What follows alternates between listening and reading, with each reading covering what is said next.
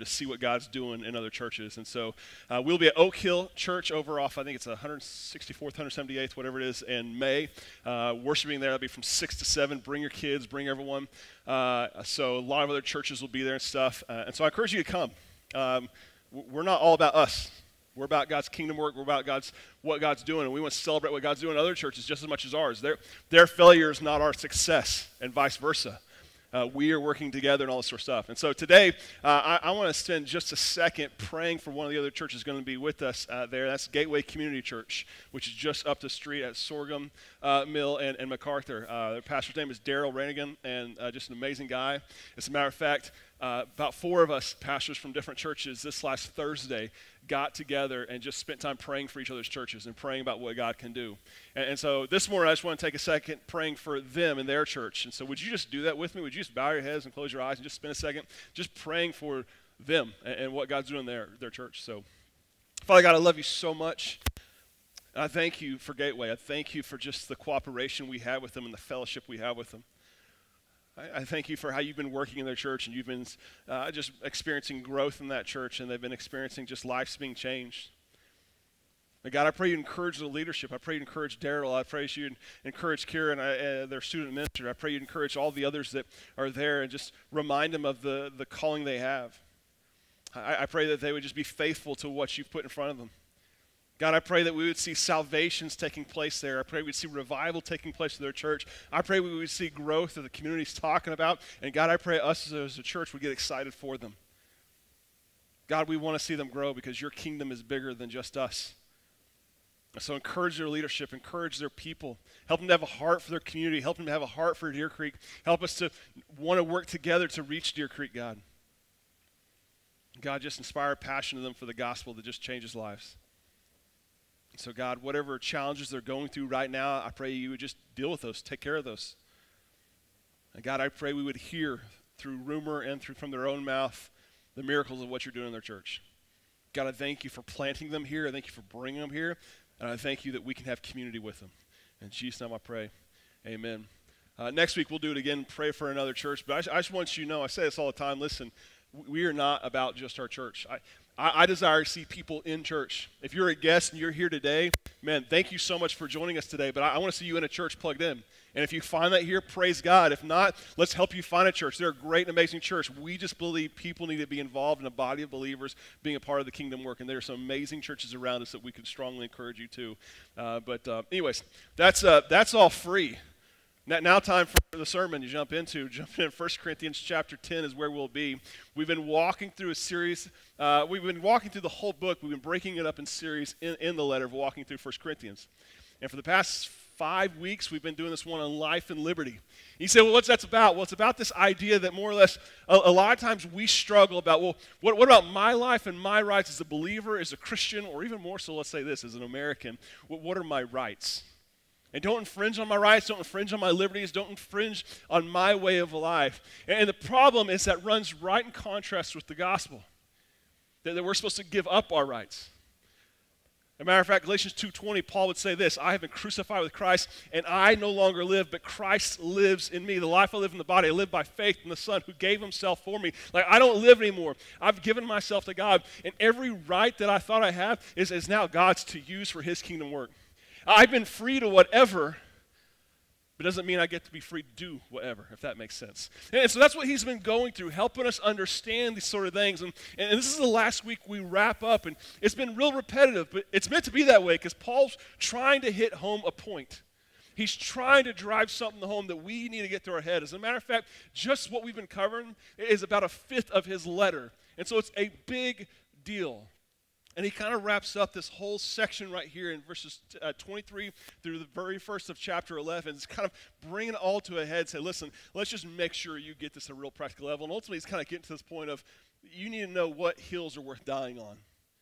Do, do you know what that means, that term? I'm sure you heard hills worth dying on. It's actually from uh, uh, old war adage and stuff. You know, part of being a military success was getting the military high ground. And having high ground was honestly the difference between winning or losing a battle and they have to make decisions. Is this a hill literally worth charging and dying on to take back over? And some say this is not a hill worth dying on. Now, now we've taken that language uh, for us to say, are these battles for me worth pursuing? As a matter of fact, when I Googled what does this word mean, it says it's an issue to pursue with wholehearted conviction and or single-minded focus with little to no regard to the cost. Have you ever been in a situation where you said, this is not a hill worth dying on? I don't know about you, but me and my marriage, we had a lot of those. It seemed like earlier in marriage, everything was a hill worth dying on. And it seems like age and just war scars, if you will, got later in life saying, you know what, these are not hills worth dying on anymore. Like, I'll never forget the, the War of 06 in our house, the cleaning war of 06, right after Emily and I got married. Um, I knew my wife, we were in college at OPU, and I knew for her, like, she struggled to come home with the house was a mess, relax, to stay and everything else. And so the house, like, that was the thing. It just would stress her out. Me, I don't care. Just spray some Febreze on it, and you won't notice it's there. It's like the magic eraser. Now, she's gone at work, you know, rocking it out at Sonic, bringing in the bucks for us, and she's car hopping at Sonic's. And so I'm at home. I'm like, I'm, I'm going to clean the house for her. I'm going to surprise her because I know this is her love language. Weird love language, but it's hers. I, I'm going to show love. And so I spent like all day, what felt like all day for me, cleaning the house, doing all the sorts of work. I'm all excited. I'm like, man, I can't wait for her to get home. She comes home, and I'm like sitting in the door. I'm like, surprise! And she's like, what? I'm like, I cleaned the house for you. She's like, You did. I mean, just the excitement. I mean, just, man, I, like, I just spoke her love language. You know what I'm talking about? And she looks around. She goes, Did you vacuum? I go, No. She's like, Well, did you, did you like, like clean the toilets and like the sinks with window? I mean, all sorts of stuff. I go, No, I didn't, I didn't do that. She said, Well, did you scrub the floors in the kitchen? Did you, did you dust the baseboards? What, what, did you do any of that? And I said, No. She goes, What did you do? I said, Well, I, I picked up this over here, and I picked up this over here, and I picked up that over here, and I cleaned. And she said this, which today caused, like, again, the War of 06. She goes, Oh, you picked up, you didn't clean. Now, here's the thing. In both of our young wisdom, that was a moment for her to say, You know what? My husband's tried here. Maybe this is not a hill worth dying on. Instead, she uses an opportunity to educate me on what it means to clean the house, which did not go well. And me, rather than taking that in love and say, you know what, this is an opportunity, I said, no, I deserve appreciation. Appreciate me, Dad Gummit. And so we started fighting, and uh, it was all undone. And I went around, started throwing stuff. Pick up your own stuff then. See how you like it. It did not go well. Listen, I'm a Christian now and God has saved me. There, there are hills worth dying on and hills not worth dying on. And ultimately, it always comes down to this. It always comes down to what do I value more, right? Do, do I value fill in the blank more than fill in blank, right? And Paul's been talking about the gray areas in our life where we say, well, the scripture doesn't talk clearly about should I should I not do this. And a lot of times for us, we say, well, it's my right. You don't have a right to tell me what it is. And the reality is, it ends up wounding and destroying a brother or sister in Christ. It ends up losing a witness. And Paul's saying, listen, you have to come to some point and say, is this thing more important than that person? Is this thing more important than their salvation? That, that's what Paul's getting at. He's clarifying the hills to die on. And so if you have 1 Corinthians chapter 10, let's read 23 through 11, 1 in its entirety so we can understand the whole context of what's saying, and then we'll unpack it. He says this. He says, everything is permissible, but not everything is beneficial. Everything is permissible, but not everything builds up. Like no one is to seek his own good, but the good of the other person. He says, Eat everything that is sold in the meat market without raising questions for the sake of conscience, since the earth is the Lord's and all that is in it. If any of the believers invite you over and you want to go, eat everything that is set before you without raising questions for the sake of conscience. But if someone says to you, like this food is from a sacrifice, like, do not eat it out of consideration for the one who told you and for the sake of their conscience. I do not mean your own conscience, but, but the other person's. For, for why is my freedom judged by another person's conscience? Like if I partake with thanksgiving, why am I criticized because of something for which I give thanks? So, so whatever you eat or drink or whatever you do, every do everything for the glory of God. Give no offense to the Jews or Greeks uh, or the church of God, just as I try also to please everyone in everything, not seeking my own benefit, but the benefit of many, so that they may be saved. Imitate me as I also imitate Christ. Now, in case you have not been a part of this discussion, Paul's specifically addressing meat, eating meat. You're like, what's the big deal? Well, back in this time, that they had meat that was offered and sacrificed to other gods, pagan gods, as a form of worship. And they would take the meat that was sacrificed, and one of the ways they would use to fund their, their, their stuff is they, they would sell part of the meat that was offered as sacrifice in the market. And people would take it and eat it, and you often didn't know if the meat you ate was sacrificed to another god or not. And so you say, well, why, why not just not eat the meat? Well, the problem was eating and drinking in the ancient world, sitting at someone's table and eating food, was the epicenter of relational interaction. It's where people would, would trade worldviews. It's where you had a seat at the table to talk to someone. So, so for the people to say, listen, I'm not going to go and eat at someone's house because I don't know what they believe, I don't know what they've eaten, I don't know where this meat came from, would, would almost sacrifice your ability to, to be a witness to the lost world. It would take you out of the lost world. But at the same time, to eat this meat that was sacrificed to other gods was completely against people who grew up in a Jewish faith home. Your entire life, you've been taught this wrong, and suddenly you see someone eating it, and you're like, there's just something in me that says this is wrong. Or even new pagan converts who had come from this and were used to eating this in the temple, and suddenly now they're eating the same meat, but they're supposed to be worshiping God. Do you see where the disconnect and challenge comes in? And so they've had a huge issue on what to do. And Paul in chapter 8 talks about how our love for others should be greater than my liberties. And chapter 9 talks about salvation of others should be greater than my liberties. But here, I think he's really hitting home. He says this ultimately the gospel should be greater than my liberties. The gospel, and we'll unpack more what that means. So, so what, what is Paul getting at at a practical level in verse 23 through 30? Pa- Paul gets extremely practical right here. Paul starts in verse 23 through 24, giving us, I think, a practical algorithm about how to make decisions, a process for making decisions. Look what he says. He says, Everything is permissible, but not everything is beneficial. Everything is permissible, but not everything builds up. It's a quote Paul actually used earlier in chapter 6, and it's a quote that they often use that was in Corinth, that was a popular term. Like everything's permissible. I'm free to do, live and let die. Do whatever you want. And he uses it says, listen, yes, yes, you might be able to do anything, but, but it's, that's not everything builds up. Not everything glorifies. Not everything does good. He, he gives two things. He talks about helping and building up. And so when it comes to make a decision, he's asking this. He says, is it helping or hurting the gospel? He starts with that word beneficial there. He says everything is permissible, but not everything is beneficial.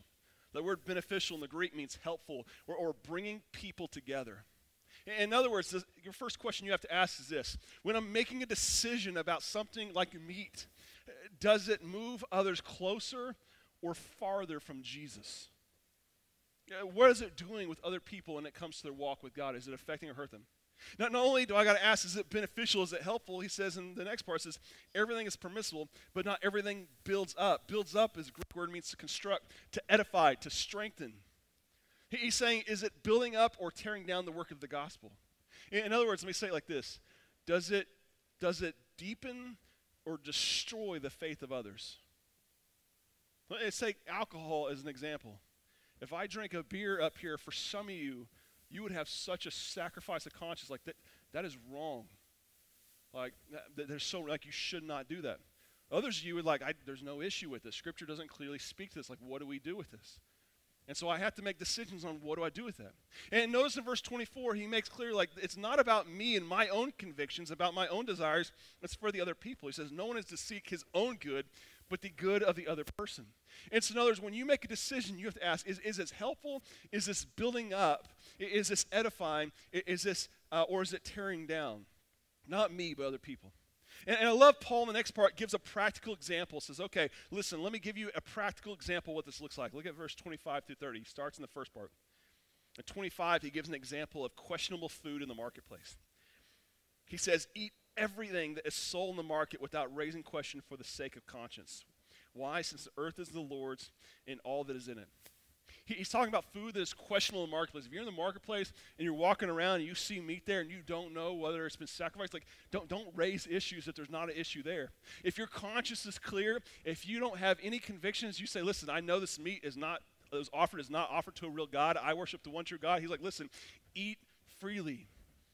Like if you're alone and you're conscious, eat freely. And his reasoning he is in verse 26, he says, Why? Since everything belongs to God every way and everything's for the glory of God. As a matter of fact, he quotes Psalms 24 1, which is a whole text about just God's glory. In other words, he's saying this like, if God gets glory, go for it. Go for it. If there's not an issue there, don't create issues not, issues not there. Th- think about what raising a concern would happen. Imagine you're in the marketplace and you walk up and you look at a piece of meat and you're like, excuse me, uh, where has this meat been? Uh, has it been at the temple? Oh my goodness, guys, this meat's been at the temple. No one eat it. I mean, imagine the people who are at the temple you're trying to go and sell and, purchase stuff from. What would it do to them? Uh, there's another one of those Christians, man. They always make a fool of themselves. Oh, they always cause all sorts of issues. He's like, listen, you by raising issues, you're going to ostracize yourself. You're going to ostracize these people. You're going to lose your witness in the process. In other words, if you're using the algorithm, he's asking this is it helpful? Is it edifying? In this particular situation, it, it's kind of indifferent, right? It doesn't really affect anybody. And if your conscience is clear, he's like, listen, go for it. It's okay. If you know Scripture has no bearing on this and don't talk about it, and God's freed your conscience in this, don't go go for it. So he gives one case situation. But he continues on. Look at verse 27. 27? 27 might be a better one. In 27, he talks about questionable meat at a guest house. Look what he says. He says, if any of the unbelievers, that's a key word right there, invites you over, in other words, their house, and you want to go, in other words, like you don't have any kind of convictions about, like, I should not be going to this, this is wrong. He says, go and what? Eat everything that is set before you without raising questions or the sake of concern. In this time and culture, to be invited to someone's house was deeply intimate. It was highly familial. And so for someone to bring you their house was it was an extreme act of love and trust, and, and, there's something they're saying about you. That's, that's why Jesus, over and over again, when you saw him in the New Testament, why were they calling him to task? He eats with what? Sinners and tax collector. It was a deeply intimate thing. And so imagine you've been trying to witness to someone for a long time. And this unbeliever has, has grown merit, has grown trust with you. And says, hey, I, come to my house and eat. And boy, they, they slap out a big old T-bone steak right there. You don't know where that meat's been. Uh, imagine what would happen if you sat there and go, I'm, I'm sorry. I know you spent a lot of time. I know, but where's this from? Oh, the temple. I appreciate it, but I can't eat this. What would that do in that situation? What would that do to their conscience? What, what would be the issue? Like, evidently, this host doesn't have an issue with the meat. There's not an issue already on their conscience with the situation. What, what is he saying? Paul's saying, don't create an issue that wasn't there in the first place.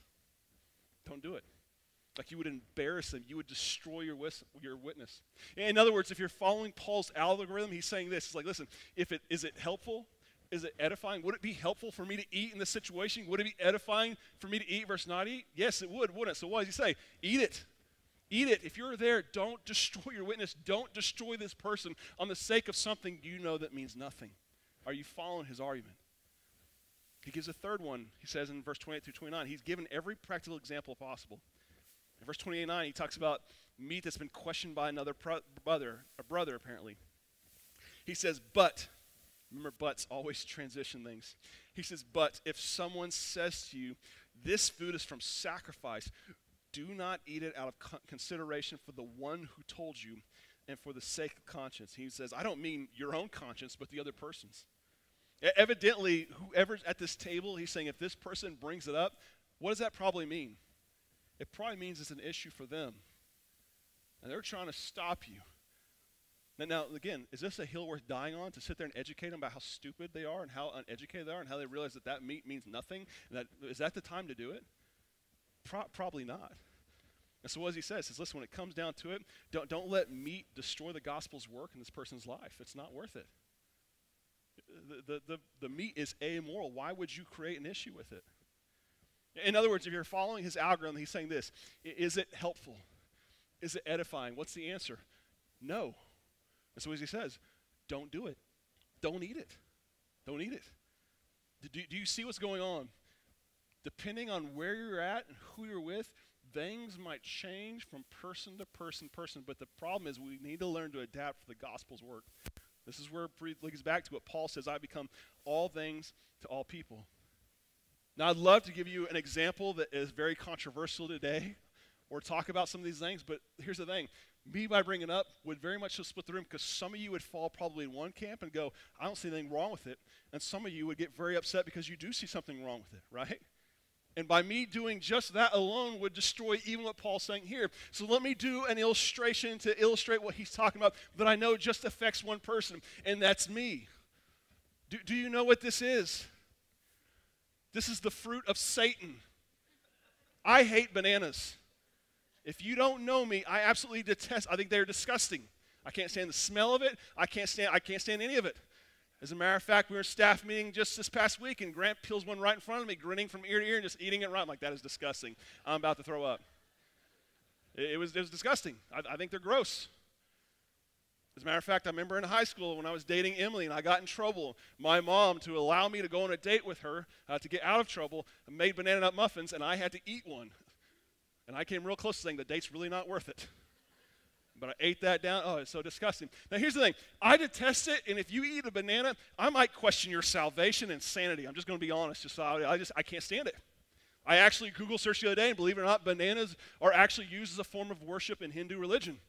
They actually use it. One of their gods actually is symbolized by a banana. And I actually went in college to a Hindu temple to go experience other uh, religions as part of one of our class things and actually saw them use a banana in their worship. Further evidence that these are of Satan, guys. Don't eat it. Now, as I say this out loud, I have pretty full confidence I'm the only one in the room that feels that way right now, right? You probably don't have time. You're probably trying to want to educate me now on the potassium. I don't want to hear it. It's disgusting, okay? But here's the thing Paul's saying this you, you know this is nothing, right? It's just a banana. To, to me, it's something. Now, as crazy as I sound, there might be other people in the room that are unwilling to speak up that are with me on this argument. And let's talk later because you have a friend in me, okay? But he's saying this if you went to the supermarket and you saw a banana, don't, don't get there and go, guys, has this been used in the Hindu temple? Do you have an issue with banana? Like, don't, don't do that. Why? Because 99% of the world probably has no issue with it. What do they say? Buy the banana, eat the banana, because you know what? It's nothing. It's a banana. Now, if you get invited to Grant's home and he serves you a full feast of bananas, because obviously he has no issue with it, right? Don't sit there and go, now, Grant, do you have an issue with bananas? Has this been used in worship to other gods? No, what? Grant has no issue. Guess what? When you're in his house, what do you do? Eat the banana if you like it. Don't, don't have any qualms about it. But if you're with me and we sit at a table and you pull out a banana and I start going, hey, I don't know if you know, but bananas are the spawn of Satan. L- listen, here's the thing.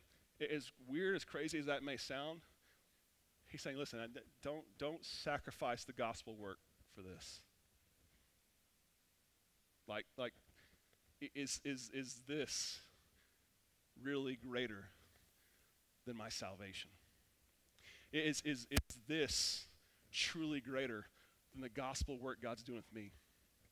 Because what would happen if you ate it and suddenly I began to say, man, I don't know if they're saved? I don't know what I know about God anymore. I'm so confused. You, you sacrifice so much for such a petty little thing. And, that, and that's what Paul's getting at. Like some of the things that we say our hills were dying. Listen, it's a, it's a stinking banana. it's not worth it.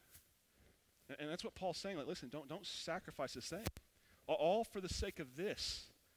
Now, now I love, he continues on in 29, at the second part. He, he, it's a weird transition because he goes and says this. He says, for, for why is my freedom judged by another person's conscience?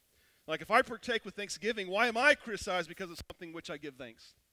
Now, now, here's the thing. Here's where language is lost because in the original Greek, it's written in the first person. In other words, most scholars believe that this is, this is Paul more or less giving a rhetorical response of what he thinks his audience is saying.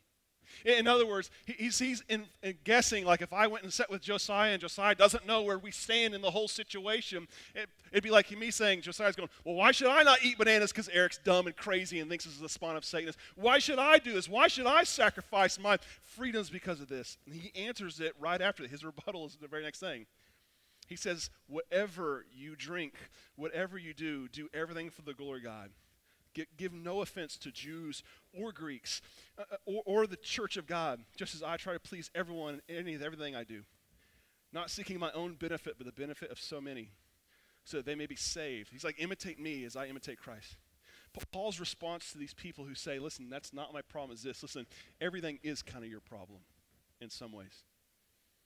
He's saying this, listen, his first part, he's saying, everything you do is either giving or taking away glory from God. He says, in everything you do, bring glory to God. Everything you do, it might seem insignificant, but everything you do in life, in some way, shape, or fashion, is either giving or taking away glory from God. It's never neutral. It's like a treadmill, whether if you stop, you're moving backwards. You're always moving forward one, one way or another. And, and so he's saying this listen, make sure everything you do is bringing glory to God. Take an account of everything going on.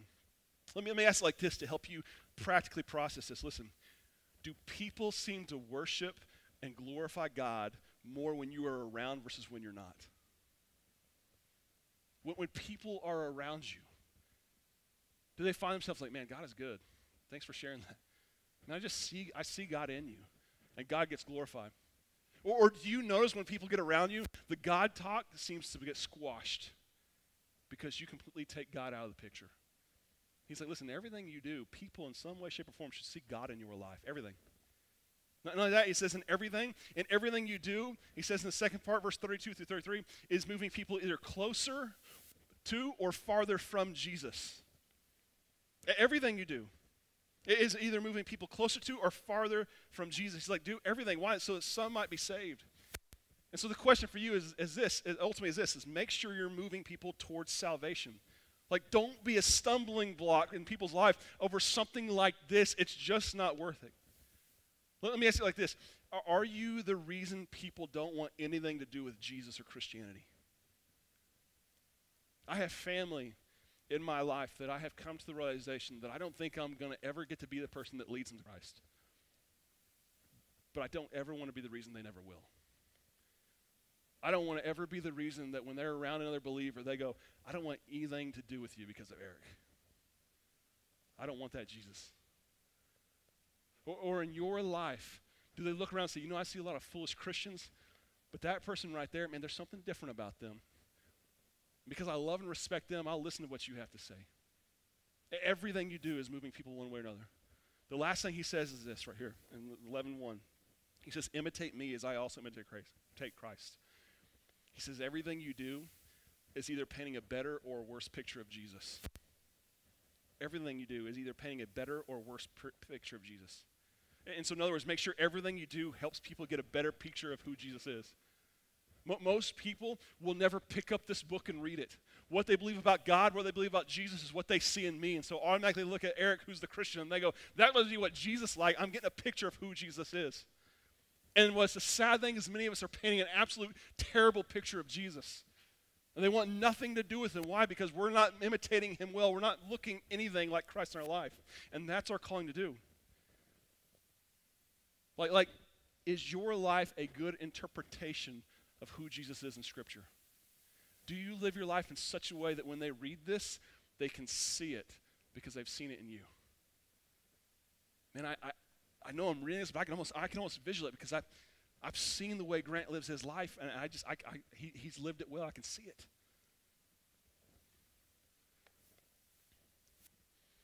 Um, I have many people in my life like that. When I think, uh, when I think of serving, what it looked like to serve, my, my dad is a guy who always comes. I can tell. And I think, you know, in the most difficult times in my life, like I know, like that's what Jesus looks like because he's, he's been there. Anytime I know, like, hey, God, call him on the phone. hey, I need help. And in a moment's notice, he's there. And you know what the beauty is? When I start looking at Jesus through that lens, you know what happens? When I'm sitting here, God, I need you, it paints a beautiful picture of who he is because, I might, because they've set a great example. What does it look like in your life? A summarization of this whole thing, this whole past three chapters ultimately is this like the gospel, the work of the gospel in my life and other life and all around should be greater than my liberties. And whatever freedom you think you have to do whatever, listen, it all needs to be sacrificed on the cross. You all need to come to a point and say, listen, Jesus, do what you want. You want me to give up bananas? I'll give up the bananas the rest of my life. You want me to give up this? I'll do it. Why? Because you are worth so much more. You freed me to do whatever, but I give up whatever for you. It comes down to the question of this Do I value the gospel more than fill in the blank? I picked a scab before, I'm going to pick it again. I, I saw that lost in COVID. I, I, told you, I still don't know what the right answer with mask, no mask, vaccine, no vaccine. I, I don't know, and I, am not, I'm not here to argue that. But so many people gave up any consideration of what other people needed and what the gospel, what would it do by in the gospel making decision through this? And it came to, man, it's my politics, it's my beliefs, it's my desires, it's what I want. And man, the, world sees Christians going to die for this. And, and I messed up in a lot of those decisions. And thank goodness for the redemptive power and the grace God shows us through the cross. Now, if you're a guest in here and this is all foreign to you and you're like, I don't get, I don't get this. Why, why would I give up all? Why, you're telling me I give up everything for what? It's because of the gospel. It's because of what Jesus has done in our life. If you don't know what that means, it means this that gospel means good news, and it means good news that there was bad news before. And the bad news is every single one of us has fallen short of God's standards, whether you realize it or not. We've fallen short. As much as we try to get ourselves out of the hole, the more we dig, guess what? The deeper we get. The deeper we get. And the only way we can get out is by what Jesus did on the cross when he died on the cross for our sins and paved the way for us to get out of the hole. And he took our spot.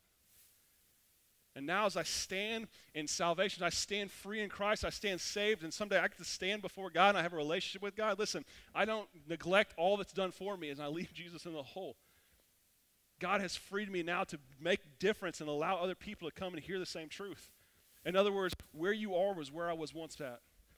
And I do it all for you because I want you to come to understand the truth of who Jesus is. And my prayer here in a second, I'm going to offer you an opportunity to respond to that because the gospel is good.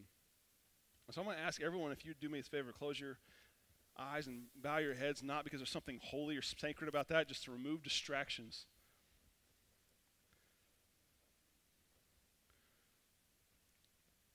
I want to talk first to the people in here who, who are not sure who Jesus is. With your head bowed, eyes closed, I just want you to hear this truth. God loves you.